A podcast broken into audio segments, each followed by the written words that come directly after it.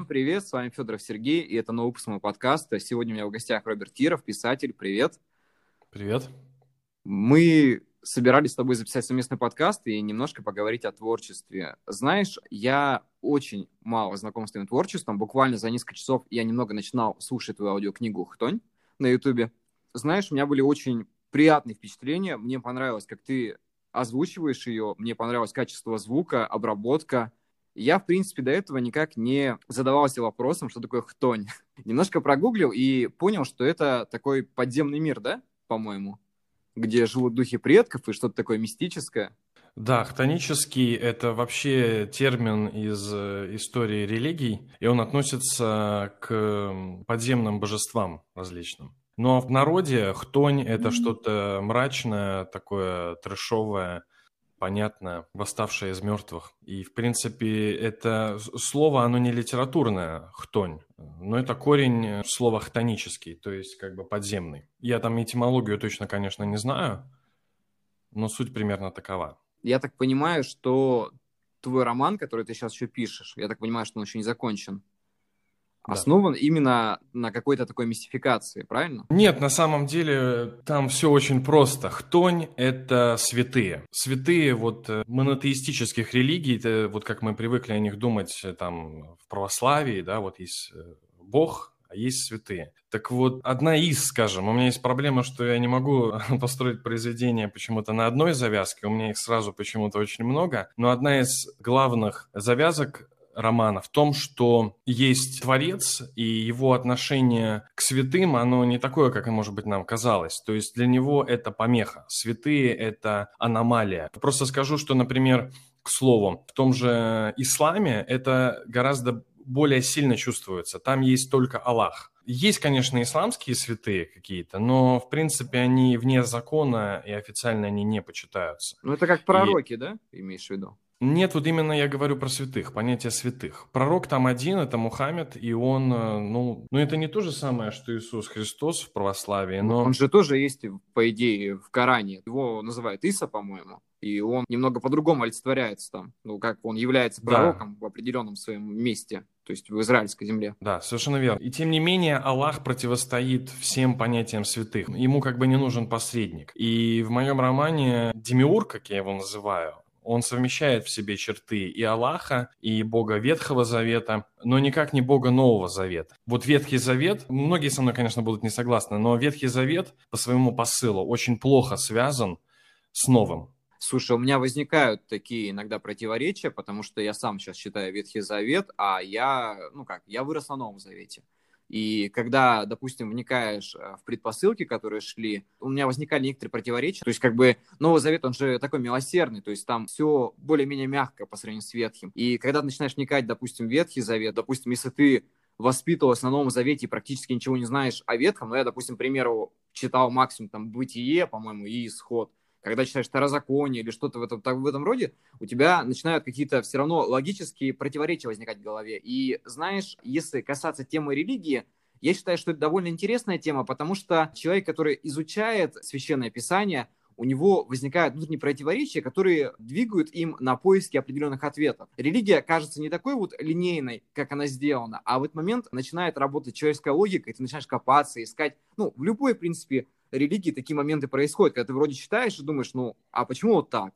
Вот, почему именно вот так? А здесь вот так было, а там вот так. Я считаю, что у тебя очень интересная идея появилась по поводу изучения этого всего и написания книги, потому что сейчас а, в современной литературе сложно найти людей, которые поднимают именно религиозные темы, начинают их анализировать, изучать, создавать из этого сюжеты, ну, во-первых, как бы на самом деле это немного островато местами бывает. Ты сам знаешь восприятие людей, как они относятся к этому, многие активисты и так далее, всякое бывает.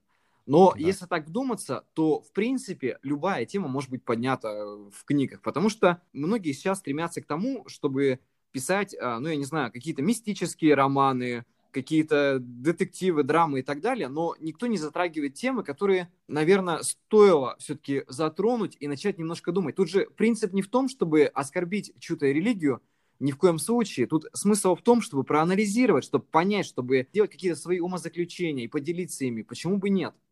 Ну, Сергей, кто-то, наверное, все-таки хочет оскорблять. Это действительно не я. Спасибо за то, что заочно так позитивно меня оценил, мои замыслы. Я действительно с тобой согласен, и я где-то в интернете видел такую наклеечку, стикер. На нем было написано «Make books, not war». И это один из, э, ну, как бы моих лозунгов, что ли. Давайте давайте дискутировать, давайте писать, давайте позволять себе много в книгах, но давайте думать, что мы делаем э, в реальности, потому что наше действие, наше мировоззрение может быть гармоничным, таким всесторонне развитым, именно если мы осмыслим различные крайности, в том числе, ну, какие-то... Если мы не будем постоянно просто слепо что-то выносить за скобки, но будем об этом думать. Для этого существуют книги, и поэтому книги, конечно, никогда не умрут. В любом случае, давай уж как бы отталкиваться от того, что книги у нас художественные, и это лично наши какие-то фантазии, размышления, мнения и так далее, и они могут никак не соприкасаться с мнением общества, а могут и соприкасаться, как бы, но,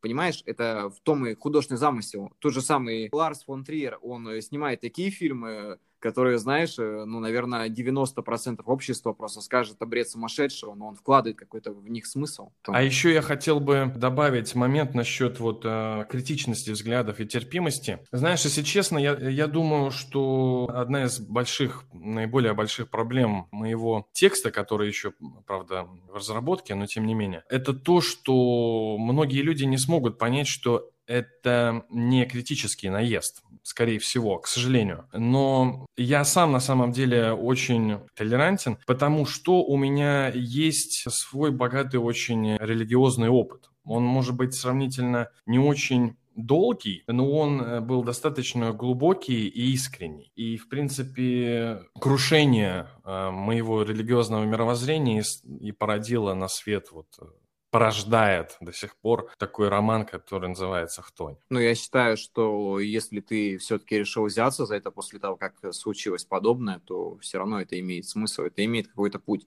Я не знаю, конечно, во что ты сейчас веришь, как бы, и что тобой движет, как бы. Я сам по себе христианин, и у меня много возникает противоречий на моем пути, ну, всякое в жизни случается. В первую очередь ты сказал по поводу того, что критические высказывания и так далее – я считаю, что человек, который верит, его, в принципе, не должны задевать какие-то вещи, ну, как бы мнение других людей, потому что, знаешь, а, мы живем в таком обществе, где тебя за пост могут посадить, как бы, ну, всякое в жизни случается. Это немножко неправильно, потому что люди имеют право выражать свое мнение. Я понимаю, когда ты призываешь людей к чему-то, когда творится не весь что, допустим, и, допустим, какой-то человек начинает влиять на умы неокрепших подростков и навязывать им какие-то вещи, после которых они будут ну, быть угрозой для других людей. Но когда ты просто высказываешь свое мнение, как бы, оно имеет место быть, потому что это твое мнение. Есть мнение человека, которое он имеет право место высказать, а есть призывы к чему-то. Вот как бы призывов, э, допустим, я никаких не наблюдаю. Мне кажется, что э, наибольшая проблема темы религии или даже, ну, таких тем, как там еще, может быть, политика, в том, что э, на самом деле мы лукавим, когда мы говорим, что мы просто высказываем свое мнение. Да, мы, может быть, его просто высказываем, но мы тут же таким образом, ну, даже невзначай, мы все равно а, а, будем атаковать э, мнение другого человека. То есть, на самом деле, просто если мы не хотим никого обидеть, если мы боимся кого-то обидеть, что нас неправильно поймут или там еще клевещут как-то, тогда просто не надо лезть э, в эти темы, я думаю. То есть просто обмен мнениями, если он происходит просто э, в книгах, если это всесторонний такой интеллектуальный труд, а, обмен такими концепциями, да, это здорово, но всегда от этого интеллектуального обмена всегда один шаг до войны. Я думаю, просто об этом надо всегда помнить. Нет такого, что вот тут я навязываю, а вот тут я не навязываю. Здесь я плохой, здесь хороший. Постоянно стоим перед выбором. Мы будем производить экс эскалацию конфликта, эскалацию какой-то вот этой эмоции или не будем? Мне это так видится. Ну, знаешь, тут, наверное, зависит от восприятия людей. То есть, если люди с какой-то такой тонкой душевной психикой, и, естественно, как бы сколько случаев было того, что кто-то там опубликовал пост ВКонтакте, кому-то это не понравилось, он пошел и написал заявление. Такое случается, да, как бы какие-нибудь там активисты этим занимаются, или кто этим занимается, неважно. Но есть люди, которым, допустим, что-то скажут, и он не будет впадать в какую-то агрессию, там, в эмоции, он просто поговорит, либо он просто может уйти от этого разговора. Понимаешь, мы сидим в огромном информационном поле, мы сидим в интернете, мы можем, допустим, к примеру, ты заходишь на YouTube, тебе не нравится определенные видео, ты их пропускаешь, тебе нравится, ты их смотришь. Также и любая информация, ты можешь фильтровать для себя. То есть, как бы, то, что тебе не нужно, ты можешь не слушать. Тебе же не стоят с рупором возле уха и не внушают то, что вот, вот так вот надо делать, как бы, ну, я имею в виду со стороны обычных пользователей, может быть, кто-то этим и занимается, но как такового нету. Поэтому человек должен понимать, что у него есть полная свобода действия воспринимать информацию, либо ее отклонять для себя. В идеальном мире, да, но тут э, два момента хочется выделить в том, что ты сказал. Во-первых, наказание. Наказывает не тот человек, который пишет заявление, и, строго говоря, проблема наказания – рождается не в этот момент, наказывает государство. И это другая тема. Да? Я, я сейчас даже не стану углубляться, право оно или нет. Э, это большая очень тема. Это очень большая Но, дискуссия, да. Вот я, кстати, буквально перед началом э, подкаста я смотрел э, DOS, трансляцию типа этой, как ее назвать, акция «Сядь за текст» да, где разные люди, э, из числа которых я знал, правда, только Оксимирона, читают отрывки всякой классики. Судья выносит э, приговор этим отрывкам. Хочется сказать, наверное, еще, что нету тут никаких универсальных правил. Просто мы или будем настроена на какой-то вот э, интеллектуальный дискурс, на общение или нет. Потому что нам пытаются показать в этом сеть за текст не, это проблема, что за текст могут посадить. Это, это очень страшно. Но, тем не менее, там показывают, например, ну вот там читали, например, цитировали, допустим, Герцена, Радищева. Они выступали против э, государства. И когда государство выносит им приговор, даже вот в современности оно классифицирует эти высказывания как а, какие-то, ну, революционные, да, было бы глупо этому удивляться. Понимаешь? То есть мы можем поговорить на тему вообще государство, да, мы можем поговорить, может ли оно наказывать, но это, это очень сложная тема. Я, я боюсь, мы не придем к какому-то законченному здесь ответу. Хотя, наверное, именно поэтому мы сегодня об этом говорим. Ну, я думаю, что то, чтобы мы, никто пока не придет к законченному ответу, потому что эти споры и разговоры ведутся не первый десяток лет. Это все происходит очень-очень давно. Это началось еще до нас и будет после нас. Да, и именно поэтому здорово, что в нашем мире существует художественная проза. Я могу, безусловно, сказать, что я начал писать именно потому, что в художественной прозе я могу выражать яростно, причем защищая, точки зрения совершенно различные, которые у меня у самого бывает не всегда сходятся одна с другой. И тем не менее мне бывает, кажется что-то правдивым и истинным, и я начинаю как бы гнуть эту линию до конца, до предела и сталкивать эти дискурсы. Мне это позволяет только художественная проза. Я бы не смог вот э, на данный, по крайней мере, момент написать какую-то философскую работу, где бы я был э, вот четко расставил все точки над «и», как поздний Толстой, кстати говоря. У него же случился очень сильный такой перелом мировоззрения, он додумался до очень многих интересных вещей. Мне, меня всегда вдохновляет то, что Толстой классик, да, которого мы, мы там все время так, большинство из нас не хотят читать там «Войну и мир» и так далее. Классика — это как будто что-то там уже такое надоевшее, занудное, но Толстой, он э, больше, чем классик, он, он был анархист. Это я вот так долго к этому вел. Толстой был анархист, и он расставил все эти точки над «и». Я этого сделать не могу, поэтому я пишу прозу художественную. Получается, что единственное спасение для свободы слова в размышлениях – это художественная проза. Как и стихи в то же время, но по поводу того, что, допустим, мы с тобой говорили, когда людей наказывают за подобные вещи, ну, это происходило еще и до нас далеко всякая в жизни бывало. То есть, и когда сажали, ну, что далеко ходить, там, Мандельштам, то же самое, да, который да. провел всю свою жизнь и... в лагерях из-за одного стиха. И видишь, как бы, как курьезно получается, что мы возвращаемся все-таки к тому, что даже наше просто мнение в книге, оно все равно, э, скорее всего, кем-то будет э, классифицироваться как утверждение. И, соответственно, начинается, ну, уже такая борьба мнений. Ну, будем надеяться, конечно, что она не будет перерастать. Хотя не, это глупо звучит. Что значит не будет перерастать там в войну или в какие-то разборки? Всегда это будет. Я думаю, что к этому надо просто относиться как-то по-философски. Ну, Black Lives Matter, ну, ну, конечно, matter. Мне кажется, одна из ключевых особенностей интеллектуального человека – это не то, что он сразу начинает на себе рвать рубаху. Этот человек должен найти, скорее всего, способ как-то осмыслить ту реальность, которая его окружает, и найти какой-то способ в ней пристроиться и жить. Сохранить свой внутренний мир. И его невозможно восстановить, э, сохранить, если постоянно всем доказывать, что ты прав. То есть постоянная война – это...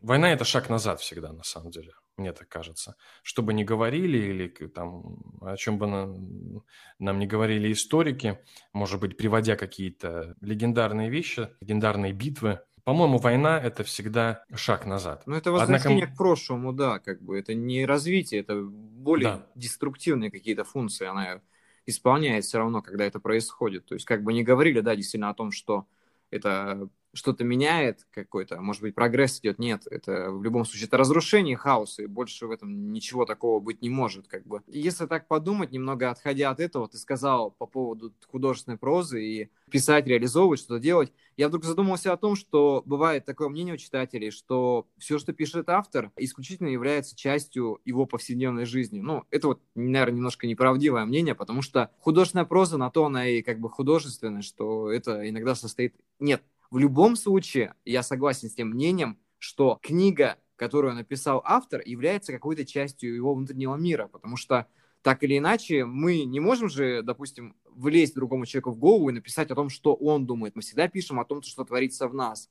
Но это не значит, что мы стопроцентно подходим по всем критериям того, что мы пишем именно в этой книге. Знаешь, Сергей, я бы сказал бы так. Вот мы с тобой, как пишущие люди, мне кажется, мы должны стремиться к тому, чтобы стереть грань между нашим художественным кредо и нашим реальным кредо. Это не значит, что те вымыслы, которые мы пишем, должны отражать полностью реальность. Но мы должны найти какой-то в себе центр тяжести, какую-то вот свою найти самость, которая не будет меняться ни в художественном мире, ни во внешнем. Это вот принцип, который звучит так быть, а не казаться. Только если ты вот есть, ты можешь писать, и тогда в твои фантазии, твои идеи будут верить. Ну ты да, согласен? да, да, в этом есть смысл.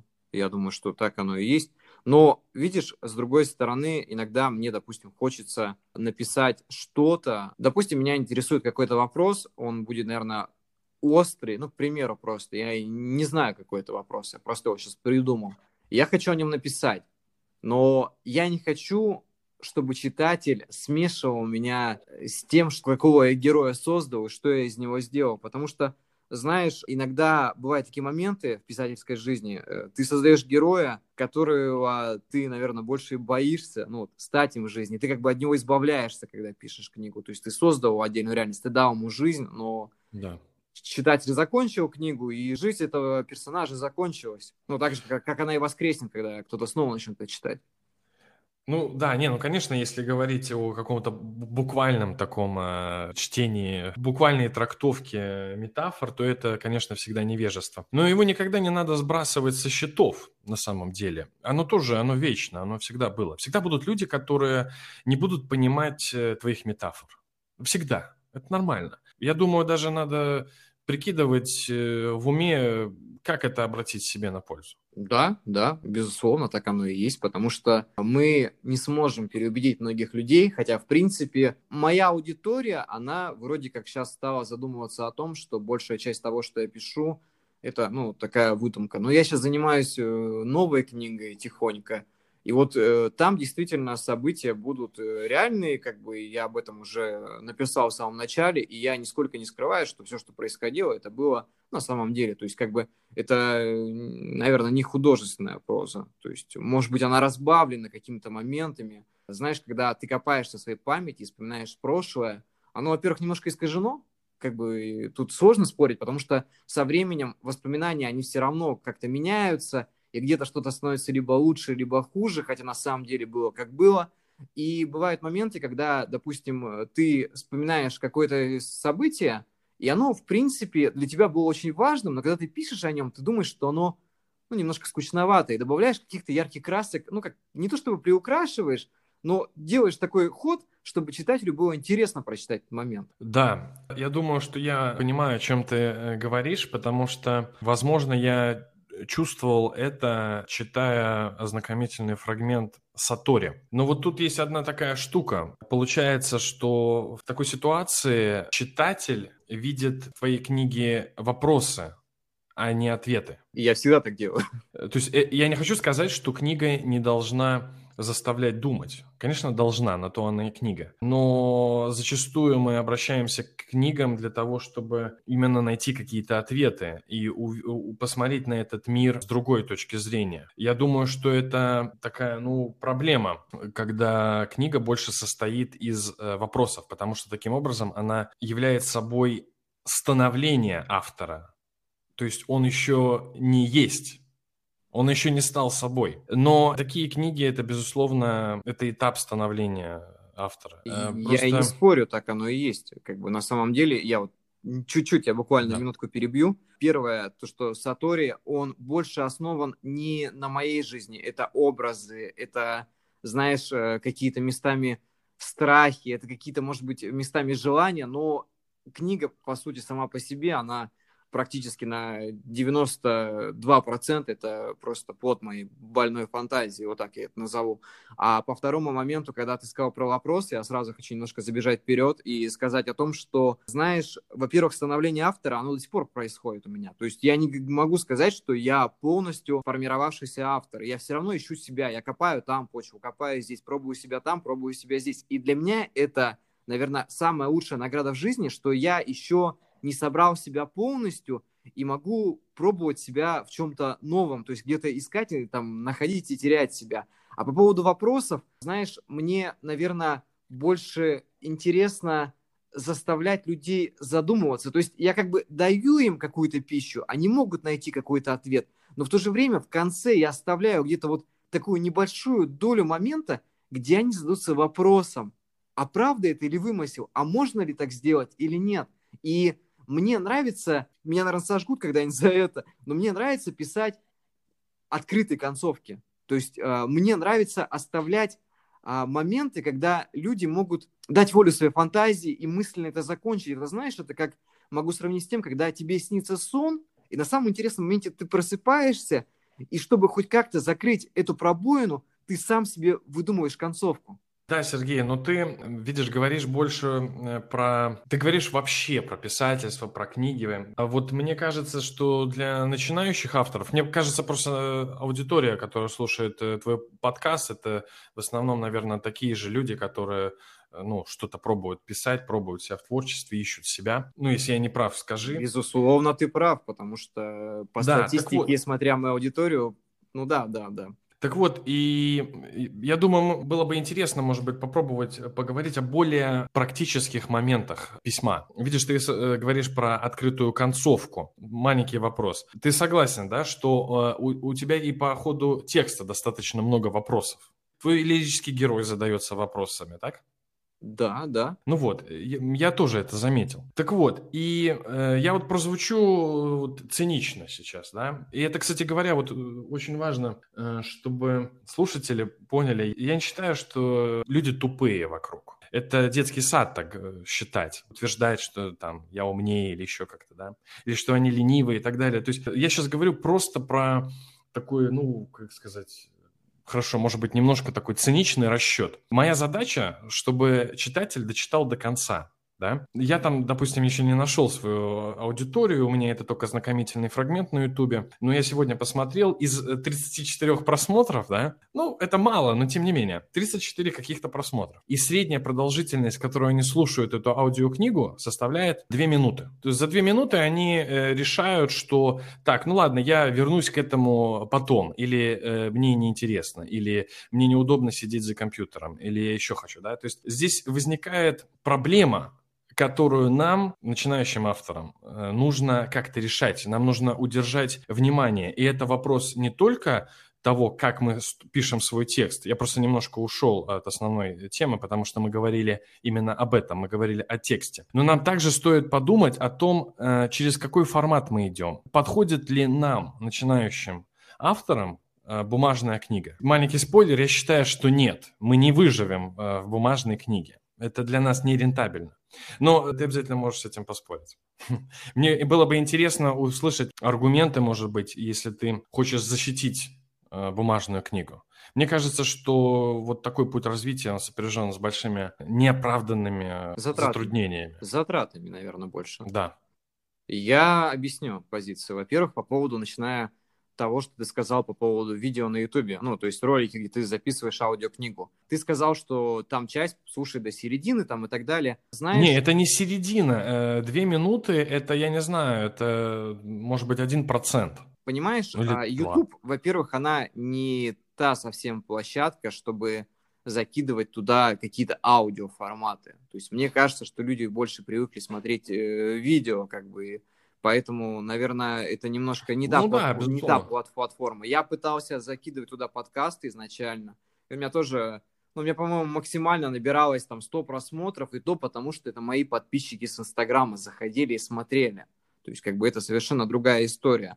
А, ну, как бы, аудитория у меня в Инстаграме, она уже более-менее устоявшаяся, как бы мы не первый год вместе, если так объяснять. Смотри, мне кажется, что надо находить именно те платформы, где люди прослушивают аудиокниги. Ну, то есть, что у нас сейчас такое популярное идет?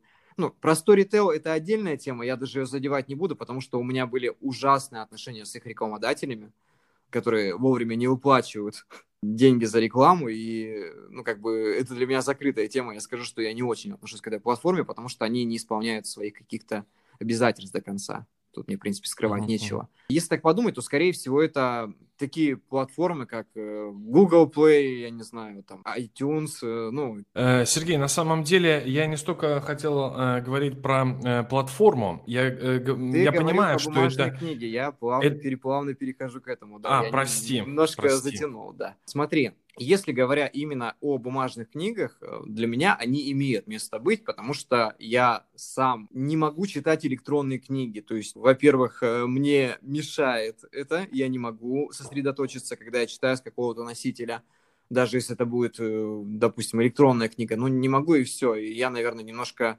а, такой старой закалки, я привык читать книги именно в бумажном варианте. И мне кажется, что людям принципе, те, кто тебя читают, им без разницы, будешь ты публиковаться в печатном или в электронном, любой, кто захочет прочитать, он найдет способ. Ну, если это будет действительно заинтересованный человек. Но в то же время, знаешь, э, иногда приятно получать от автора печатный экземпляр книги, именно, знаешь, с этим запахом свеженапечатанной книги с подписью. Нет, я, конечно, может быть, сторонник там защиты вырубки деревьев, чтобы все наконец-то перестало существовать, как бы есть много способов перерабатывать бумагу, не суть, если, если об этом.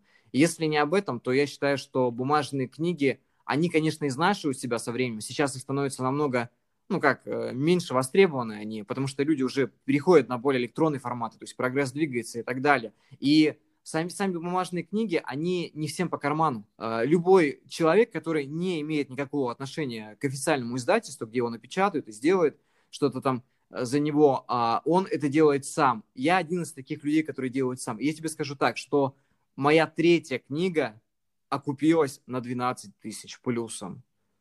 Моя новая книга, которая выходит, если все пойдет как надо, она уйдет просто в ноль. То есть я не получу с этого ничего. Но смысл а, не в том, чтобы, допустим, зарабатывать на этом. Ну, никак ни в, коем, ни в коем случае, чтобы не уходить в минус, потому что если человек собирается там издавать книги и продавать их, и будет от этого еще и беднеть, как бы, это не имеет никакого смысла, это бессмысленно.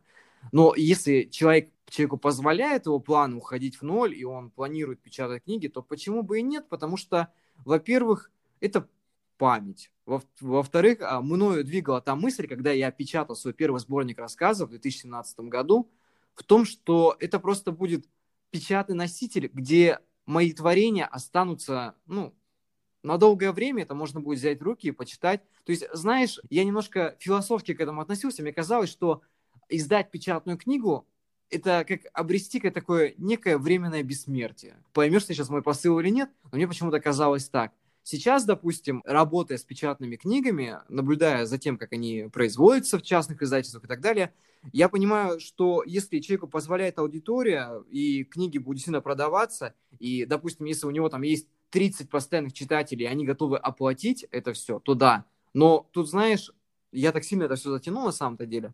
Наверное, большая из этого вода, но тут, понимаешь, все равно очень сложно, потому что когда ты на начальном этапе хочешь издать книгу, тебе все равно нужна такая, ну, немаленькая сумма, ну, как немаленькая сумма, может быть, для кого-то там одна зарплата и так далее, но, в принципе, начинающему писателю нужно минимум 40 тысяч, чтобы полностью а, создать книгу, то есть это работа э, корректора, естественно, это иллюстратор, это какие-то, может быть, редакторские правки или что-то такое, это все равно затратно. То есть не все могут себе позволить издать книгу. Я прекрасно понимаю, что среди, допустим, моих знакомых людей очень много тех, кто хотели бы издать свою книгу, но понимают, что они это не потянут. Или были те, которые издавали... У меня есть один знакомый человек, который издал первый тираж 200 экземпляров. И этот человек спустя три года до сих пор пытается распродать остатки. Я немножко прокомментирую. Во-первых, нет, это не было водой. Во-вторых, я думаю, многие слушатели будут тебе очень благодарны за то, что ты назвал реальные цифры. Это очень классно. И очень сразу тоже расставляет точки над «и». Ну, что говорить, понятно, что писательство – это дело совершенно неблагодарное. Да и вообще и нерентабельное тоже. Вообще я хотел еще вернуться и к самому тексту тоже бы, да. Я даже на самом деле не, буду, наверное, как-то это комментировать, тут все говорит само за себя. Писательство должно быть по карману для самоиздатника, вот главная мысль. То есть, если оно тебе не по карману, то лезть в это не имеет никакого смысла. А что значит по карману, если твоя цель как бы это просто уйти в ноль? Это неплохо. Понятно, что мы можем говорить об этом как просто о хобби, да? Но я думаю, каждый из нас именно думает о том, как э, сесть на белого коня. И я думаю, об этом и надо говорить и спорить. Я потерял такую мысль, наверное, совсем недавно. Я понял, что писательская жизнь – это не такая надежда на то, что ты станешь там популярным или ты там будешь лучше кого-то и так далее. Многие писатели, особенно современные, они почему-то стремятся к тому, чтобы хайпануть на этом. Но мы же, получается, вносим в писательское ремесло и вообще во всю эту деятельность что-то новое. Мы меняем литературу, мы создаем, мы забываем о том, что пока что мы такие маленькие зернышки, которые начинают только прорастать. И наша суть не в том, чтобы наше дерево получилось максимально красивым, а чтобы оно дало плоды. Вот это будет странное выражение, но у многих сейчас из-за этих амбиций, чтобы стать популярным, знаешь, в конце такая ситуация, что они станут просто творческими импотентами. А почему ты не э, касаешься темы издания через э, ну, издательство, как вот в кино показывают, там, что тебе дали грант, издали тебя там тиражом, зарплату ты получаешь как бы? Не так давно меня взяли в Эксмо я пока никому еще об этом не говорил, это вот такая, наверное, из первых уст новость. Но они взяли меня на основе того, что год они будут продавать мои книги в электронном виде. Ну, мою книгу «Вселенский район спального масштаба». И если она будет окупаться, то они начнут ее печатать. То есть они сейчас ставят подобные условия.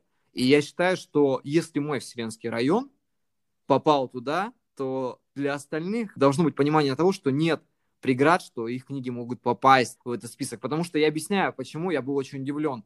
Обычно такие издательства берут, когда у тебя либо серия книг, либо есть какое-то продолжение. Мой хороший друг попал туда с таким способом, что у него серия книг идет, по-моему, у него около четырех уже. И за счет этого его взяли, как бы, ну, я, по крайней мере, так предполагаю. Mm-hmm. Настоящие мотивы они никогда не говорят, но они дают мастер-классы и рассказывают о том, как возьмут и как не возьмут, что лучше сделать. И когда мою единичную книгу взяли туда, я очень сильно удивился, потому что я не ожидал этого. То есть я думал, что это не получится. То есть я посылал эту книгу во многие издательства, но я не ставил, знаешь, mm-hmm. такую планку себе о том, что вот сто процентов получится, потому что я прекрасно понимаю, чем больше ты себе что-то завышаешь, больнее падать, наверное. То есть э, ты поставил какие-то такие свои иллюзии на первое место, и когда они разрушились, ты понимаешь, что нет, вот это не получится, да зачем что-то делать дальше? Нет, я не ставил себе такой, я просто отправил, забил на это и жил себе там спокойной жизнью, не думая. Потом пришел ответ, и я был приятно удивлен. То есть, понимаешь, для меня просто в электронном виде попасть в издательство какое-то, ну, я имею в виду официальное издательство, Это уже огромная радость. Подожди, слушай, ну а электронную книгу, то, что э, они как бы издают, ну так они просто покупают этот, э, этот код, да, который позволяет торговать этой электронной книгой на, э, магазинам правильно? Я не могу тебе об этом сказать, потому что я не знаю. Я еще не заключал с ними договор, то есть э, ответ пришел, но договора еще нету, и пока сложно говорить. Эксмо издает печатные книги, а в случае электронных там все проще, понимаешь? Почему мы не можем обойтись без издателя, э, если мы идем через бумагу? Потому что эти бумажные книги надо где-то хранить, их нужно как-то отправлять по почте, да, это все стоит денег. Да. А с электронными, электронные книги не надо нигде хранить. Ну, их э, дешево отправлять, да, то есть э, официально, чтобы ими торговать, нужен, блин, я забыл, как э, называется этот... Ты про э, ICBN? ICBN, да. Я просто готовлюсь к экзамену ICTQB, и это вторая аббревиатура вытеснила первую. Ну, бывает, да. Так вот, мне кажется, что вот это реально каждый может купить и сам. И это как и на журнал, и на электронные журналы. И я скажу таких просто несколько фраз общих. Мне кажется просто, что будущее за такими концепциями, как интернет-издательство и электронная книга. И причем электронная книга, она может быть э, ведь э, тоже в разных форматах. То есть это не может не обязательно быть просто белый экран, да.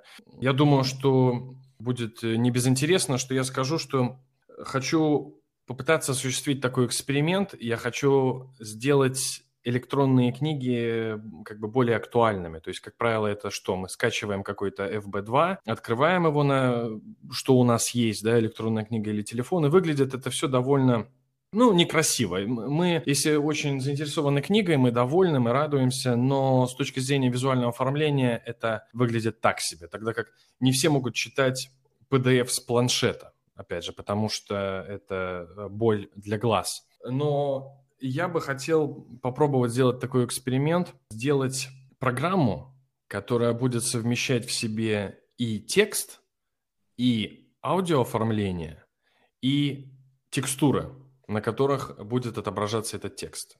Ну и уже не говоря про виньетки, иллюстрации и ну, вообще форматирование текста гарнитуры, э, они тоже по-разному влияют на читателя. Болт, италик там и так далее, да. С этим всем можно играть, и на самом деле у нас нет абсолютно никаких ограничений для этого. На мой взгляд, наверное, надо уже как бы закругляться, и один из таких моих, может быть, заключительных комментариев будет следующий.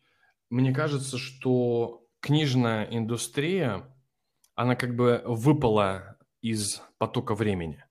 То есть у нас есть, э, допустим, там мощнейшие смартфоны, относительно недорого стоящие, и при этом э, наши читалки, они страшно тормозят. Мы продолжаем вкладываться в бумагу, хотя это дорого, и их тяжело продавать, особенно новым авторам. Потому что приходят в магазин, что, ну, взяли там Достоевского, Есенина стишки э, полистать, да, сказочку э, ребенку.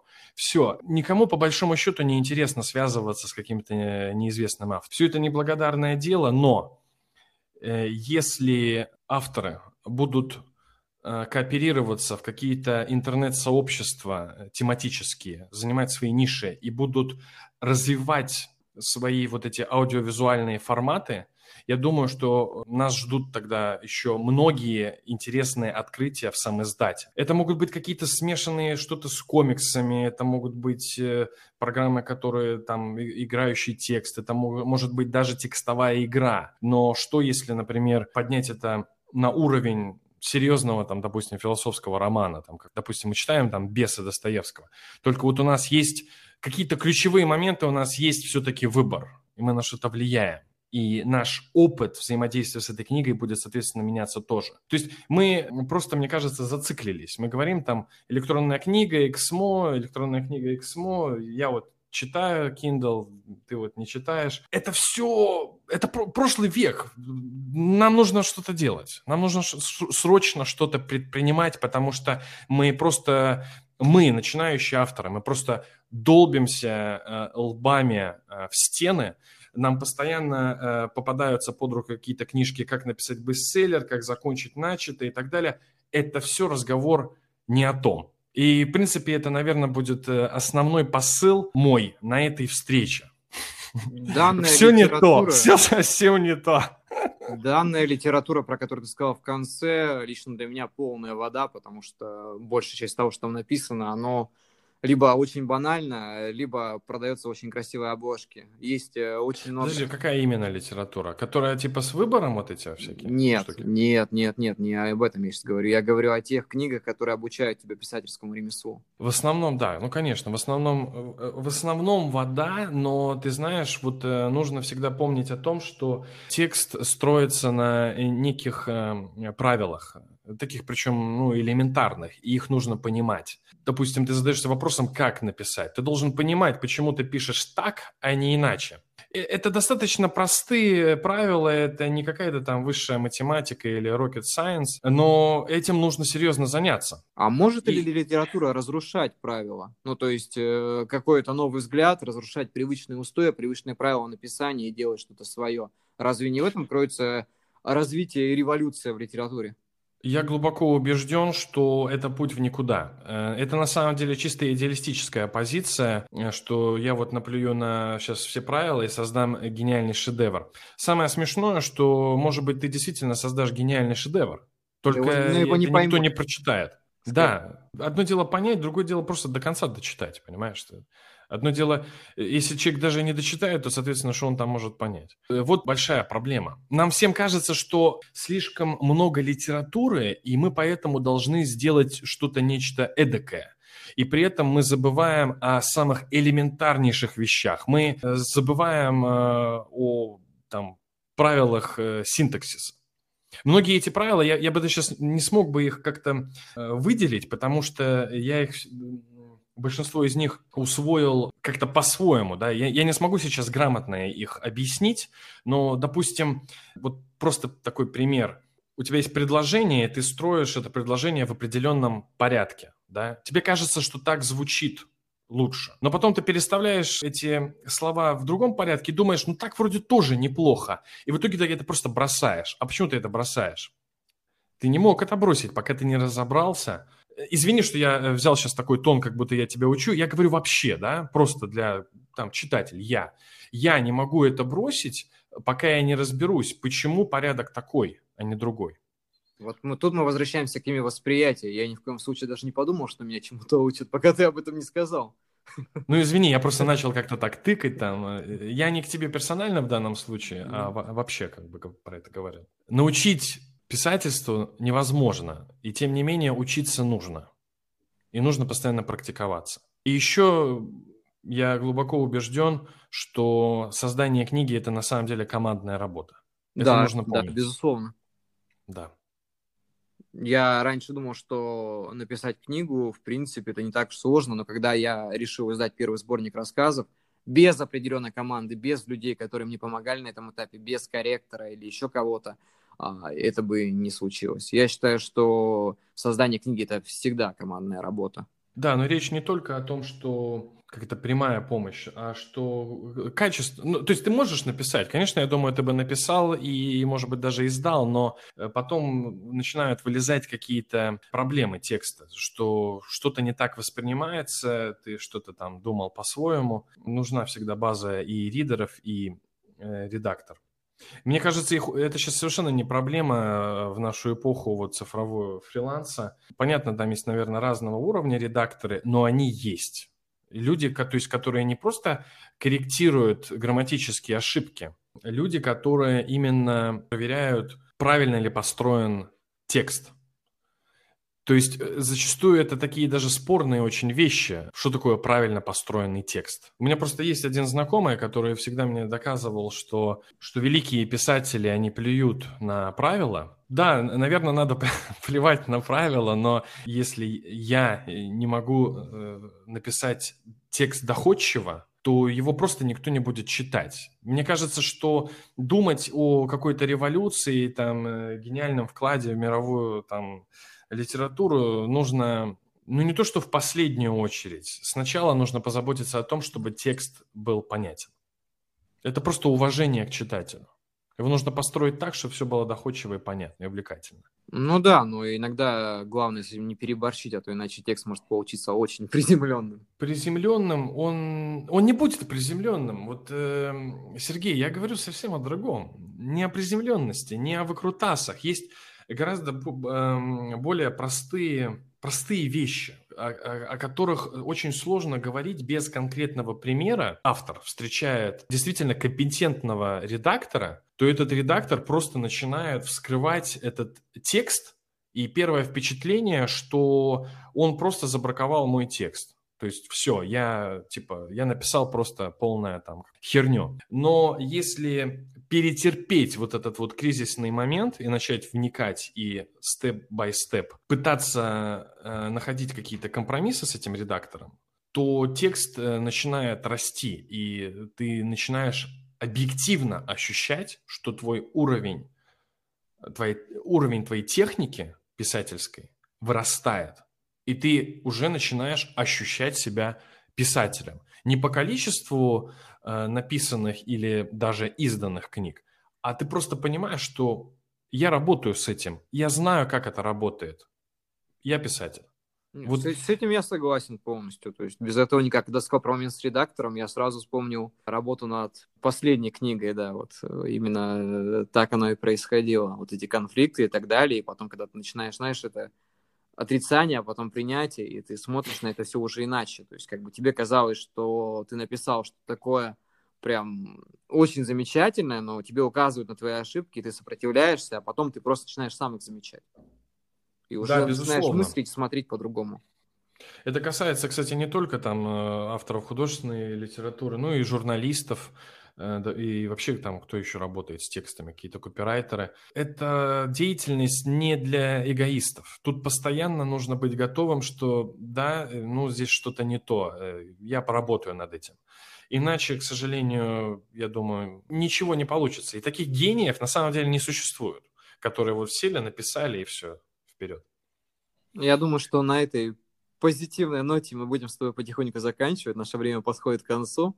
Спасибо большое тебе э, за этот подкаст. Для меня это был очень э, интересный опыт. Э, спасибо за возможность высказаться. Спасибо за цифры, которые ты назвал, связанные с издательством. Для меня это было очень большое событие. Спасибо тебе. Спасибо тебе большое. Ну, я думаю, что это не последний наш совместный выпуск. Я думаю, что в дальнейшем мы еще что-нибудь придумаем, запишем, пообщаемся. С удовольствием. Но об этом немножко позже, так что будем с тобой прощаться. Хорошо, да. Спасибо, Сергей. Пока тогда. Пока Тебе слушателям. Спасибо, пока. Всем да, Всем пока.